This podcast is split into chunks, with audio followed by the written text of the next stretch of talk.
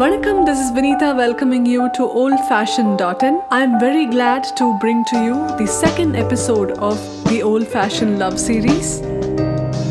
Neithal Thinai in Agananuru is all about the coastal area, the sea, and the adjoining lands. This particular song has been penned by Kudavayil Kiratanar, and this song talks about the heroine's friend who's called the Tori talking to the Talaivan about Talaivi's mother. So let's dive into this love story from the coastal side. Overwhelming with love in his heart, the Talaivan presses the Talaivi's hands. Seeing this, the Talaivi's friend Tori warns the Talaivan. The fisherman, who does harsh fishing work in the vast oceans as the red shrimps tremble in his curved boat, holds beautiful nets and red rods.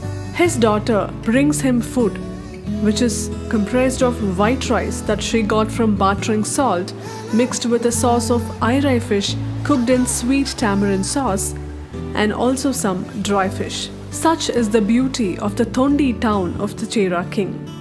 And the Talaivi's hands are as beautiful as this town. Whenever she plays games with her friends and makes sand houses on the long shores, her mother gets red with rage and says, Your brightness will fade. If such a mother sees the bangle marks on her forearms, she will lock her daughter with tight guard, which is more than the protection given to the tributes kept in Kudandai town, obtained from the enemy nations by the victorious Chola kings. So please don't press her hands too hard.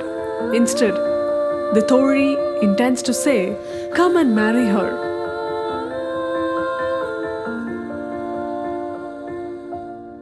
So, this is the love story from Neithal Thinai for this week.